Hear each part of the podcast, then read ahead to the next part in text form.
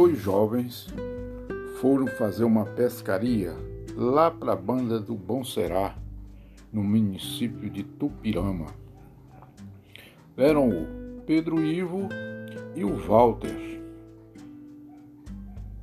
Eles estavam na beira do rio e viu vários peixes subindo no sentido do Bom Será.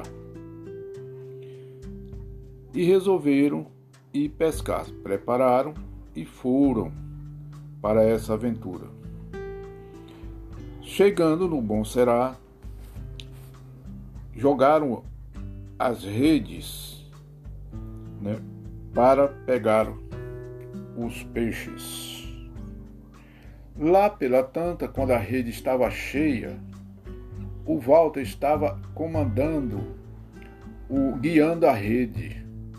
O Pedro Ivo estava de fora, administrando a rede pelo, do lado de fora. Quando estavam todos felizes, achando que iam pegar os peixes, de repente o Pedro Ivo escutou um grito do Walter, pulou na água e saiu gritando de dor, gritando desesperado. Pedro Ivo, como é um cara bem especial, foi, correu ao encontro do amigo e o trouxe para sua casa com toda uma dificuldade, numa canoa, né?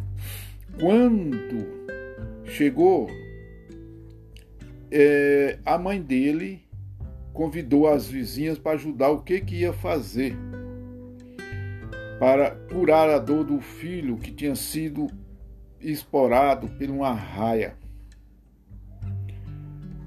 Quando, enquanto estavam fazendo o tratamento do Pedro Ivo, o Pedro Ivo saiu e foi buscar os peixes que tinham ficado na canoa. Na volta, o Pedro Ivo queria entrar no quarto para ver o amigo. Aí, o pessoal não deixou, falou que o homem não poderia entrar naquele momento no quarto. Pedro Ivo falou, mas ele é meu amigo, eu sou amigo, parceiro dele, eu tenho que ver o que está acontecendo. Falou, não, só depois que, que ele estiver bom, você vai poder conversar com ele, ele vai te falar o que, que foi. Aí, passado o, o tratamento, né, depois de muitos dias, que o Pedro Ivo ficou sabendo que o tratamento foi feito, né?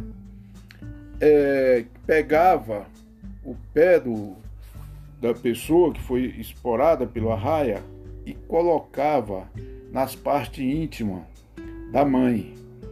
Então, com esse trabalho, é, curava, sarava a dor do menino.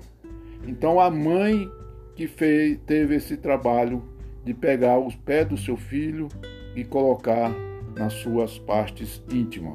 Aí que aliviou a dor. Este é mais um caso que acontece no interior do nosso país. Isso foi na década de sessenta.